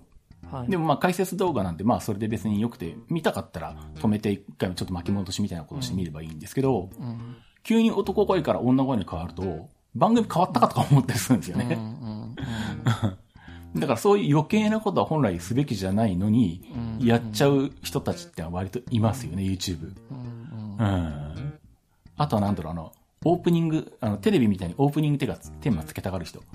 あの1分30秒くらいずっとオープニングで毎回、お毎回同じやつが流れる。これは邪魔だから、あの、後にしろやとか思うんだけうど。ん。うん そんなことしたら再生、再生回数減るよ、あんたと思うんだけど。うんうん そううん、結構。まあ、どっちかってあれかな、YouTube からというよりか、ニコニコから YouTube に流れてきた、きたとか、もう一定数その中には混ざってるかもしれないんですけど。ううんん、確かにそれは思いますね。あの、うん音、音中心でやってるもんからするとすげえ気になる、確かに。うん気になりますね。うんそれはある。うんうんだから、そう、うんあの、結局、私一番嫌なのが、うん。喋ってるのに、うん。バックに音楽を流す、音楽を流し、音楽でも効果音を流して喋られるのってすっごい嫌いで、あ、そう なんだ。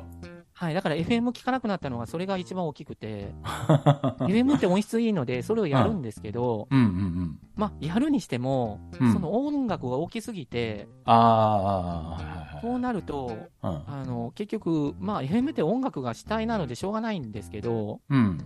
こんだけネットが広がってくると、うん。結局音楽って結局昔と違ってどこでも聞こえるので、うんうん。大体今ほん、ね、あの、ラジオ聞いてる人結局トークを聞きたいと思うんですうんうね、ん大体。うんうん。ってなると、あんまり音楽を主体にされてもっていうのがあるので、あこれがあるからどんどんラジオを聞かなくなってくるんですよね。結局、あ。あの、やっぱりラジオを話してる人を知ってるので聞くんですけど、うん、うん。まあ、音楽を流すと楽っていうのもあるので、うんうん。確かにね。あらが見えだうん目立たなくなるしね。うん、そうなると、昔からやってる人だとやっぱりトークでっていうのがあるんですけど、うん。 FM はその毛がすごい強いので、うん。まだ AM もそれ、AM はどうしても音せ音質が悪いので、それがあんまりできないから、あんまり知ってないからいいんですけど、うん。 FM はそ特にありますね。ああ。うん。だからなんだ、ポッドキャストなんかでも、あの、BGM が大きすぎてうざいというそか、うそう聞き取りにくいやつ。 まあ僕もたまに、あれ、後になって、ちょっとこれ大きすぎたなとか思うことあるけど、うんうん、なるべく抑えめにした方がいいんですよね。BGM 流すにしてもうん。確かにそれはあって。うん、YouTube でも確かにあの、ありますね。あの、それ BGM をでかすぎるとか、うもうん何言ってるか聞こえないとか下手したら、そうそうそう。あるある。うんうんうん。なんかそういうのをね、ぼなんかもうちょっとね、値段上がっていいからしてくれよってすごい思うんですけど。うん、そうですね。うん。だから多分でもそういうのって作ってる人は多分誰かに指摘されないと気がつかないんですよね、多分ね。自分はそれがいいと思ってるから、YouTube なんか。うん特。に。で、一人で作ってるし、 うん。わざわざそれを、まあ、たまにコメントで指摘する人いなくはないけど、まあ、普通はしないから、そのままいっちゃううん。うん。っていうのは確かにありますねう。んまあ、だから音を聞いて、うん。もう悪いともうその、その一瞬でもう聞きた、もう見たくないので、変えちゃうのうでん大体。うんうんうんうん。うん。確かに。まあ、それも、うん、その動画再生やめる理由の一個になるでしょうね。うん、確かに。うん。うん。じゃあ鉄、鉄道系なんかで駅で撮ってる解説してる動画なんかで、あの、現場の音も活かしてるやつだと、あの、列車の走行音とか全然絞ってなくて、あの、喋ってるけど何言ってるか全くわかんない とか、うん結構あったりするんで、うんお前そこは走行音聞かしたいにしても、もうちょっとバランス取れやって思うんだけど、うん見てるつ、見てる側としても。うんうん、その辺をあの、考えてない人はまあ、まあまあはいる。 確かに。うんでもまあそういう人たちは大抵再生数も伸びてない。うんうん、確かにありますね。うんうんなんだっけ何の話はい。あ、じゃあ喋っていいですかね。あ、いいですよ、いいですよ、いいですよ。あとあの、ブラウザ、えっ、と、ブラウザなんですけど、はい。最近あの、まあ、PC でネットとかを使ってると、うん。画面の右下になんか小さな動画が、広告なのかな自動的になんか始まっあはいはいはたいりするのがあるじゃないですか。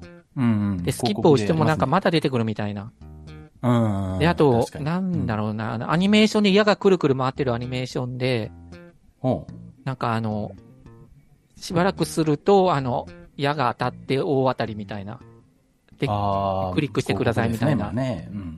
うんで、すごいなんかちょっと、その、うんうん。広告の動かないのはいいけど、うん。うん。動くやつはちょっと、ちょっとと思ってたんで すよ。まあまあ、うっとうしいですね。鬱陶しいですようんね。値段に対してで、うんうんそしたら、ブレイブ、ブレイブズブラウザっていうんですかね。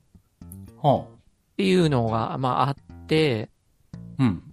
なんかそれがありますっていう記事を見て、うん。で、それいつも使って、聞いてるポッドキャストで紹介されたので、うんうん。で、その、ポッドキャストをやってるのって確か大手の投資会社がやっているので、ほう。まあ調べてみたら、まあ怪しくなさそうだったので、うん。まあ試しにパソコンに入れてみたんですよ。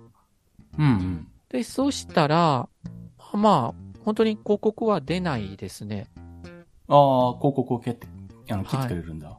うん。で、一応あの、まあ、その、紹介のところ、あの、紹介のその記事にも書いてあるんですけど、うん。たまにちょっと動かないサイトもあるとは書いてあって、うん。まあ確か。に、たまにあるんですけど、うん。本当にたまになので、うん。そういうところがあったら、リンあの、その、アドレスをコピーして、まあ、エッジとかにして、そこだけ、まあ、使えば、うん。まあ、普通に使えるので、ほうほう。今は全部タブレットにも、スマホにも入れてます。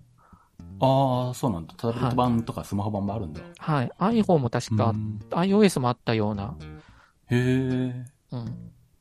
ブレイブズブラウザですかブレイ、ブレイ、ブレイブブラウザかな。ブレイブブラウザ。へえ、はい後で見てみよう。うーん。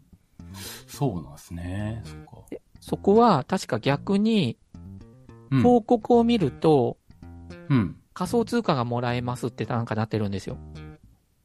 はで、一応、仮想通貨も、あ。うん。どっかの取引所のアカウントをちゃんと作成してつなげると、うん。本当に仮想通貨をその溜まったのを売ったりとかできるようになってるんですけど、うんうん。うんまあ。私はそこまでま あして、もうしてないんですけど、うん。まあまあ、まあ本当に、まあ使えますね。もう本当に、ま、全うくん出てこないです。広告はうんはい。あ、じゃあ、それには広告オンオフがあって、オンにしたら広告出るけど、何、仮想通貨が貯まるってことですかまあデフォルトではオフになっているので、うんうんうん。で、なんか、その、時間、見た時間によって、なんか、仮想通貨が多くもらえたりとかなのかな、よくし、なんか調べてないんですけど。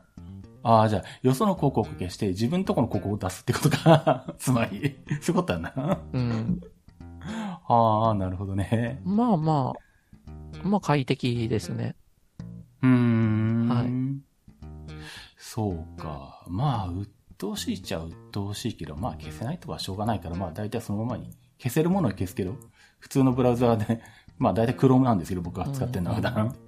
うん。それでまあ見ちゃうってこと多いですけど、確かにまあ、動画は煩わしいですね。うんうん特に消せないやつはうん。うね。ん。うんそうか。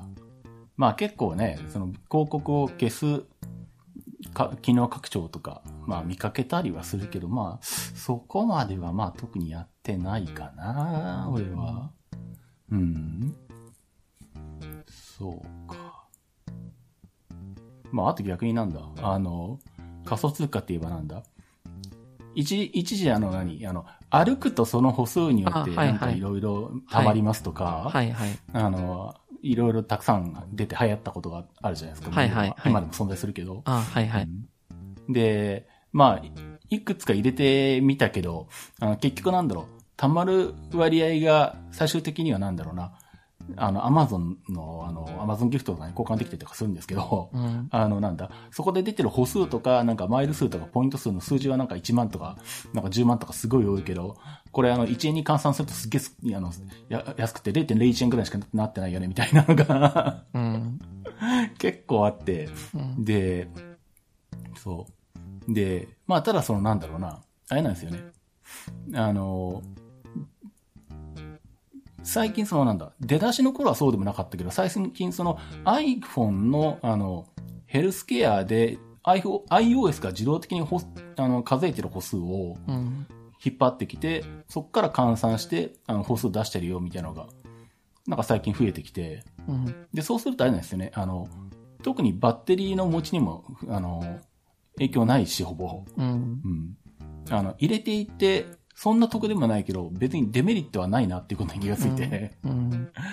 で、最初は1個、ずっとやってたのはあれはマイルズってやつか、あれを入れてやってやってて。うんうんで、今、ちょっと前にやり出したのが、あの、最近広告でやったらよく見るビットウォーク。うん。あの、歩いてたらビットコインがたまりますってやつ。うん あれを、あの、改めて、あの、最初に、最初の頃にちょっと入れたけど、けすぐ消したけど、また改めて入れてみて、 あの、今、様子見ながらやってはいるんですけどね。うん。うん。でもあれも、あの、溜まってる数字がビットコインの BTC っぽく見せかけてあるけど、毎日先 M って書いてあるから、多分1000分の 1BTC だと思うんで、うん。あの、最低交換できる数までいったとしても、多分600円とかそれぐらいしかならないみたいな。しかもその、そこにたどり着くまで何ヶ月かかるみたいな形で、で、多分あれ、原子はもう全部広告しかないから、せ結局最終的にはあれなんですよね。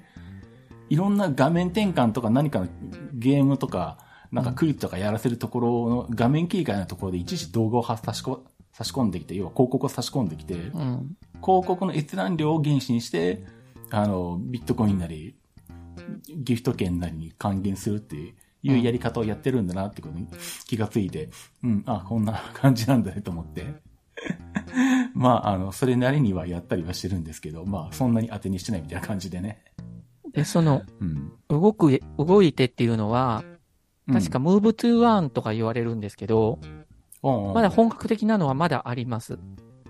あ有料。のは、そうなんですあの、無料のやつは本当たまらないです。かうん。うんじゃなくて、有料のやつで、うん。結局あれも投資で、うん。結局、その、その、効率を上げるために、うん。あの、靴を買わ、あの、まあ、無料でもいいんですけど、そうなると結局そういう単価が低いので、うん。その、靴って言われる、その、単、そのう、効率を上げるために、はあの、靴って言われるのを買うんですけど、で、はい高いのを買えば、その分たくさん貯まるんですよ。あ。ああ、効率が上がるってことか。で、だからそういう、うんあの、レベルを上げたのを、うん。あの、売買もできるので、へえ、そんなだかなるらほ、どそういうの、私も詳しくはまだちょっとやってないんですけど、うん。あの、、そういうのを、あの、その、えっ、と、オークションとかに出して儲けてる人もいます。へえ。だから有料の、有料のやつ、でもなんかそれ、いろんなの見るんですけど、ほとんど英語なんですよ、基本。うん、まあ一部日本語のもあるけど、うんうんまあ私もいろいろ仮想通貨のはなんか一応やったんですけど、うん。うん。最終的には、うん。ちょっともう、うん、結局は、もうそれをやるより手間を考えると、うん。米国株をやった方がいいなっていうので、今ほとんど仮想通貨、まあ一部は持ってますけど、うんうんもう米国株を買った方が全断然いいです。その手間を考えると。ああ、まあまあ、その、あの、実際お金で買って、ううんぬんっていうのはまたそれは、それで別に うんやってるんですけど、うんそれこそなんだ、あの、あ NTT が25分割するっていう話あはいはいはいあるじゃないですか。はいはいはい。で、あれ、聞いて、あの、仮想通貨で、今、イーサリアムとか、あの辺がだいぶ値下がりしてる状態で動きがないけど、あの、まあ、ちょっと面白いかなと思って、あの、イーサリアムの元、お金を元にして、あの、今のうちに NTT 株一箱買っといてみたとかやってますけど、実は。 あそしたら4月1日になったら上がるんかなとか見ながら。 あ、うん。どうなんだろうなとか見ながらやったりはしてますけど。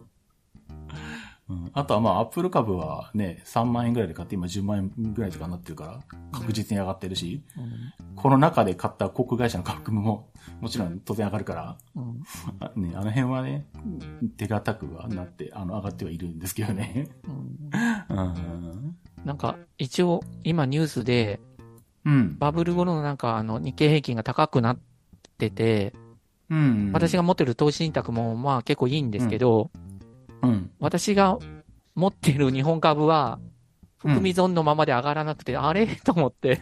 そうなんだ。で、もうほとんど売っちゃって、はあ、実はその銘柄しかない。ただそれが塩漬けになってるだけで、含み損で。うん、もうほとんども、もう今、米国株しかしてないので、うん。米株、まあメインで今や、まあどうしても YouTube を見てると、YouTube で結う局、その、米株がいいかなって思うと、その動画ばっかりおすすめで出てくるじゃないですか。うん。だからそれでまあどうしても情報が偏るっていうのもあるかもしれないけど、ら、うん。まあでも本とかを読むと確かに日本株っていうのは、なんていうのかな、まあ、あの、バブル後の、やっぱり全体的にやっぱ横ばい、うんまあその分中には上がるのもあるけど、全体的には横ばいだし、うんその横ばいの中からそのキラリと光るのを見つけるよりは、うん。米国株の方がいい。やっぱり本でもそう書いてあるのが多いので、うん。まあだから今米国、まあ今ほら、あの別にね、米国株って言っても全部翻訳された日本語で情報見れるので、そうですよね。うん。まあだからまあ、米国株を今やってる。まあでも今最近忙しくて放置なんです けど、でもたまに見れば、まあプラスにはなってますね。うん。うん、でも今やらないともう、ねね、もう、うんこういう世の中だから何かしらやっとかないともう料金の金利じゃ実質減ってるので、うん。もう日本円で置いとくのはバカバカしいのでう、ん、それだったらアップル株に置き換えるだけでも勝手に増えますからねう。ん、 まあ上下するとは言ってうも。ん。うん。だから、まなあ、んでまあ、うん、それは確かにありますよね。うん。まあだから、せめて、まあ、べ個別株をやれとは言わないけど、うん。投資宅は別に持ってても、日本、いいんじゃ、うん損、あの、米国株の投資信託だったら、うん日本円で買えますし、ああ、そういうことか。うんはい。あの、まあ、私は ETF って言って直接アメリカの市場でドルで買うので、うん。あの、まあ、投資信託で買うと結局日本、種類が少なくなってくるので、うん。直接もう、米国、米ドルに変えて、う、うん。まあ、直接買うんですけども、うん。 ETF って言っても、い ETF だと直接もう株と一緒で上毎日上下するんですね。うん。投資信託っていうのは1日1回しか計算されないので、リアルタイムじゃないので、ああ、そういうことなんだ。まあまあ、だからうん。私は ETF を買うけど、まあうん。まあまあ、1年やってるけど、まあやっててよかったかな、みたいに。うん。ただ、アメリカ株は下がるときはどんと下がるので、まあそうなんですけどね。そこを耐えられるかってことですね。だからあんまり見ないように放置うん。してますけどね。はい。まあ、波はあるから下がるけど、まあ別に仮想通貨もそうだけど、そのままほっとけばそのうち上がってるっていう。 うん。だから短期で儲けようと思わなければ別にまあそのまま置いとけばいいんじゃないのっていう。で上がった時に、おあの、日本円に変えたければ買えばいいんじゃない、買えればいいんじゃないかなっていうぐらいの感じではやってますけどね。うんうん。なんでまあその辺も、えーまあね、日本、NTT 株みたいな高い株を日本で買ったのは初めてなんで実際どうなんだろうなと思いながら試しにちょっとやってみたいな感じなんですけど。うん。よくあとまあ日本株は、うん。一番嫌なのが、100株で買わないといけないのが、基本。そうなんですよね。そうなんですよね。それがある、まあ、今はまあ、単元未満でも買えるようにはなってるけど、うん、うん。やっぱりいろんな制約もあるので、やっぱりどうしても。うん。ってなるまと、あそう米株だと1株から買えるので、そう。やっぱりいいかなっていうのが、うん。うんもあうりま何千円とか1万円、2万円単位から買えますからね、普通にね。大きいところでも。すうんうん。まあ、それもあるから本当に、バラバラバラっとちょっとずつ、1万円ずつとかでも、 あの、アメリカの大手航空会社のとか買ってたりとか うんは僕もやってますよね、そういうのはね。うん。なんでまあ、その辺は、うん、日本よりもやりやすいし、うんまあ、なんだろう。まあ、どっちかっていうと日本って安定させる目的みたいなところもあるから、うんその、あんまりそんなに大きく上がんないけど、アメリカは平気でね、上がったり下がったりするんで、ううんん。まあ、ね、利益を求めるんだったらそっちの方が楽しみはあるかなって感じはしますよね、うん確かにね。うん。なんであとはまあ、うん、うん。ああ、どうぞ。はい、そうですよ。うんああと、あの、職場で、うん。まあ、医療機関に勤めてて、うん。あの、まあ、職場の、あの、まあ、会計のデータとかを、うん。まあ、あの、ナスにはバックアップはしてあるけど、うん。ローカルにしかないので、うん。前からどうなんだろうなとはずっと思ってはいて、うん。ただそれって専用のシステムになってるので、データだけをユーザーがこう、ワンドライブに上げたりとかできないので、うん。だから、と思ってたら、一応そ、そのソフト会社が、うん。このクラウドバックアップサービスを始めましたので、ご興味ある病院さんは見積もり出せますよ、みたいなの来たので、ほうほう。じゃあ見積もりをお願いしたんですよ。うん。したら、びっくりしたのが、うん。あ、の、80何万って来て、ほえと思って、80、初期費用と1年間の利用料込みで80万って来て、82万だったかう。な。ほう。ほうで、ほうまあ、確かに、あの、その、維持会計システムはネットにつないでないんですね。だから、ネットは見れないんですよ。ああ、そうなんだ。ほただ、ただ、そのソフト会社がリモートで入るから、う。うん。リモさその例えばこ、ここちょっとおかしいんですけどって言ったら、あじゃあリモートで見ますって言うから、多分ネットにはつ,、うんながってて、そこの先をあの、つながらないようにしてあるはずなので、うん。と思うんですけど、なんか専用のモデムが20万とかだって、これ本当みたい な。モデムモデムで20万とか書いてあって、で、年2回のアップデート作業が、はは時間た、時間外対応で1回5万ですみたいな、何これみたいな。あ。足元見てんな。で、あんまりにもちょっとひどいので、一応営業の人に、うん。これちょっと高すぎますよねって言って、うん。って言ったら、もうこれなんか安、うんもう安くなりませんみたいなこと言われた ので、まあだからまあまあ結局しなかったんですけ ど、はあ。まあというかあの、まそれず、あどの、見積もりを取る前に、うん。上の人から、うん。うちの職場って結局一番上の理事長が全くパソコン使わないので、はデジタル系の投資って最小限しか知ってくれないんですね。あ。ああ、はあ、はあ。でだからうん。まず言われたのが、うんあの、バックアップしてあるのにクラウドにいりますかって言われて、そういう認識か。うん、だから、うん、あの、いるんですよって言って、うん、まあ、説明をして、うん。で言って、いるかなみたいな感じで、一応うん、見積もりは取ったけど、ああ、もうこれじゃ絶対無理だと思って。ああ。で、一応言ってるのは、せめて、うん。うん。あの、その、バックアップとサーバーを一緒のところに置かないで、うん。バックアップだけでも違う回に置くとかでも全然違うんですよって言うんだけど、うんうん今まで何もなかったから、ここでいいみたいな。じゃあ、あの、その、上の人に、あの、じゃあ今の交通事故に起こし、あの、にあったことないから、自動車保険入ってないんですかって言い言い返せばいいんじゃないですか。 うんそういう、同じ話ですよね。で、それが1階にあるんですよ。うん。で、1階だと、うんで、。1階あったのが、うん雨強い日で、うん。あの、結構、水がちょっと来て、うん。ちょうど坂になってて、そこが。で、水が流れてきて、うんうん。えそれでちょっと、ちょっと水が溜まってきちゃって、あこあの。すぐ近くにサーバー室があるん で、配信大丈夫かなと思ったんですけど、まあ、結局、まあ、それで、うんまあ大丈夫だったんですけど、もう、うん、だから、こういうことがあるから、もう同じところにサーバーとバックアップを入れ、置いちゃダメなのと思うんだけど、うん その通りです。特にもう全部のサーバー、職場の全部のサーバーが置いてあるので、ババックアップ から、ダメですね、それはダメなんですよ危いもう見見るたびにハラハラするんですけど、ねそうですね。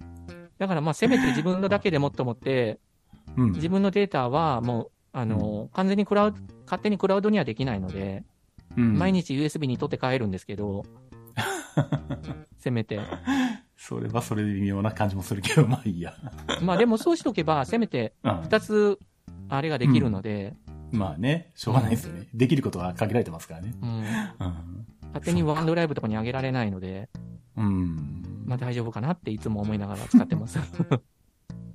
えーでも遠隔で入ってくるんだから、やっぱそれはネットに繋がってて、うん単純に、あの、だってランケーブルとか刺さってるんですよね、それ。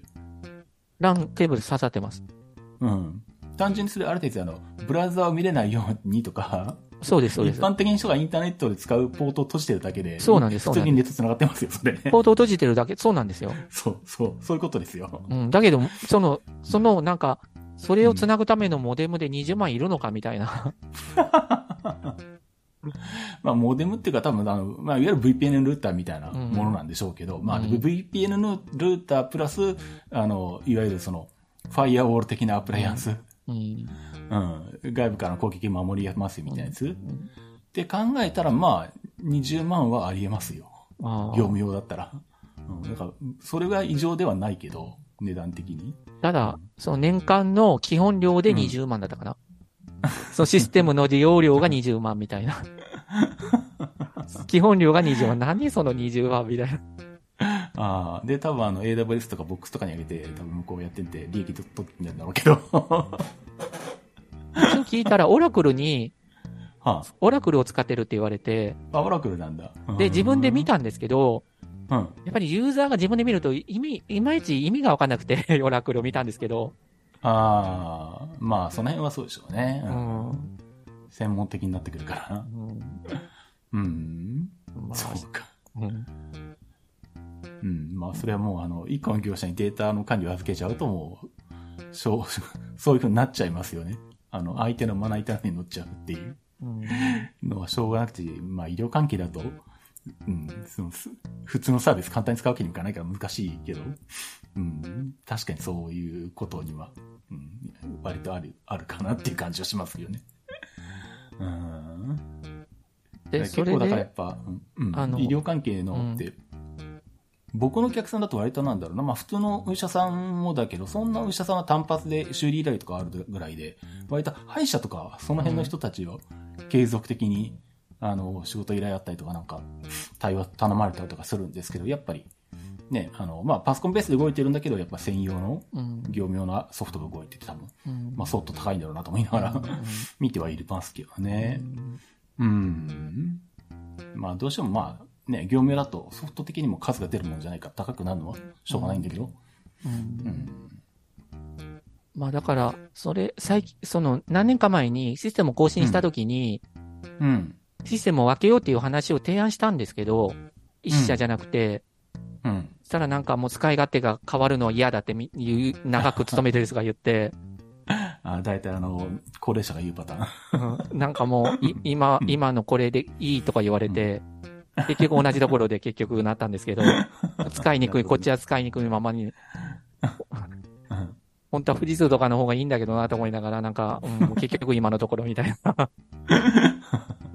まあ、あの、ある程度年食ってくると、あの、何、あの、もう使い方が変わるの嫌だとか言って、あの、古いイラストレーター使いたがるとか、 ほんと同じパターンですね。うん、そうです。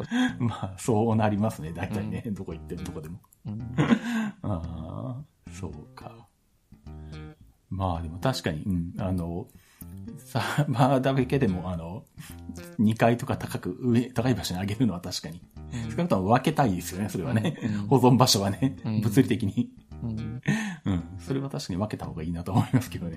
んうん。また徐々に言っていこうかな。あんまりしつこく言うとうん。嫌われるので、うん。徐々には言う。でも本当に病院のためなので、そうなんですよね。 そうだってお金盗まれるのと一緒なので、データを盗まれるっていうのは。うん。お金以上に困るお金だったら別に取のでり替えるけど、そう。うん、そういうで、ことなん病すよ院っていうのはそのレセプトデータを請求し、データを上げてお金もらってるので、うん、うん。いこもとですねうそれがなくなるっていうのはもう、もう本当大変なことなので、うん。こういうずさんなことでいいのかなってすごい思うって、うんうんまあ、その辺が本当に意識の希薄な人は本当にいくらでも。うん、特に年齢上になればなるほどね、 ひどくなってきますね、それはね。確かに。で、結局私がなんか知ってると、なんか、いろんな作業は私にみたいに回ってくるんですよ。アップデートとかが。 そうですよね。社内の分かる人に分かってるみたいなうんことになるんですよね。う。うんんで、たまにやっぱりどうしてもパソコンって急に動かなくなったりとかすると、うん。で、今のやつってあの仮想サーバーとかになってると、なおさらややこしくて、ああ。仮想サーバーになっ仮想て化したのか。る、ハイパー V かな。うん、うん。ハイパー V も入れてあるので、うん。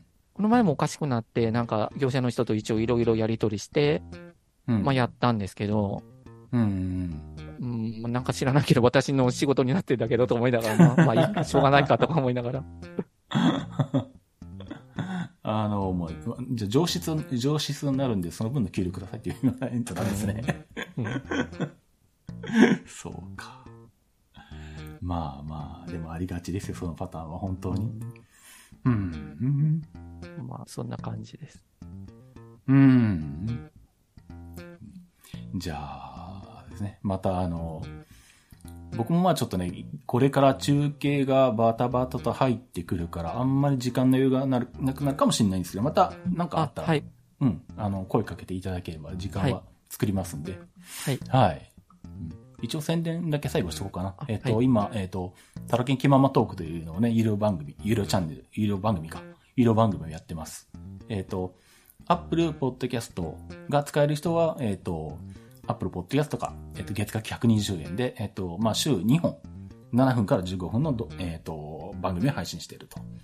で、Apple Podcast 使えない方は、えっと、Patreon から、えっと、い1ヶ月1ドルという形で、まあ内容は同じなんですけど、まあ週2回ははい最低配信するっていう形になってやってますね。もしよければ、えー聞いていただければと思います。最近喋ったやつだとグリッドマンユニバース見てきたとかそういう話してるかな。あと、えっと、えっと、クイラジテックアビリーの収録の後に収録アフタートークっていうのをやってまして、これはえっと、各週で火曜の夜11時から、えーツイキャスでやってますんで、次回、この配信がすぐにできてて間に合ってれば、えっ、と、次が5月の23日 間に合ってなければその2週間後の、えー夜11時から、えっ、と、まあ、ツイキャスのヤンマさんの方のツイキャスのチャンネルでやってるんですけど、まあ、僕かヤンマさんのツイッターをフォローしておいていただければ、あの、今日ありますよとか、まあ、もうすぐありますよとか告知が流れると思うんで、まあ、その辺は、あの、見ておいていただければと思います。えっ、と、これは30分、基本30分で、まあ、もしあの、なんか、ツイ、えーとツイキャスは、なんかよくわかってないんですけど、なんか投げてもらうのは5つ溜まったら延長できるのかな。うん、なんで、それが溜まったら、まあ、1時間にはなりますけど、えーそれがなかったら30分っていう形でやってますんで、よかったら、あの、聞きに来ていただければと思いますね。はい。じゃあ、そんなところで、えっ、と、今回ありがとうございました。ありがとうございました。よえ、じゃあ、また、うん、あのーよろしくお願いします。ろしくお願いします。はい。じゃあ、ということでお届けしました。ITMIT でした。お届けしたのはタロケンと、ベガでした。ありがとうございましたあ。りがとうございました。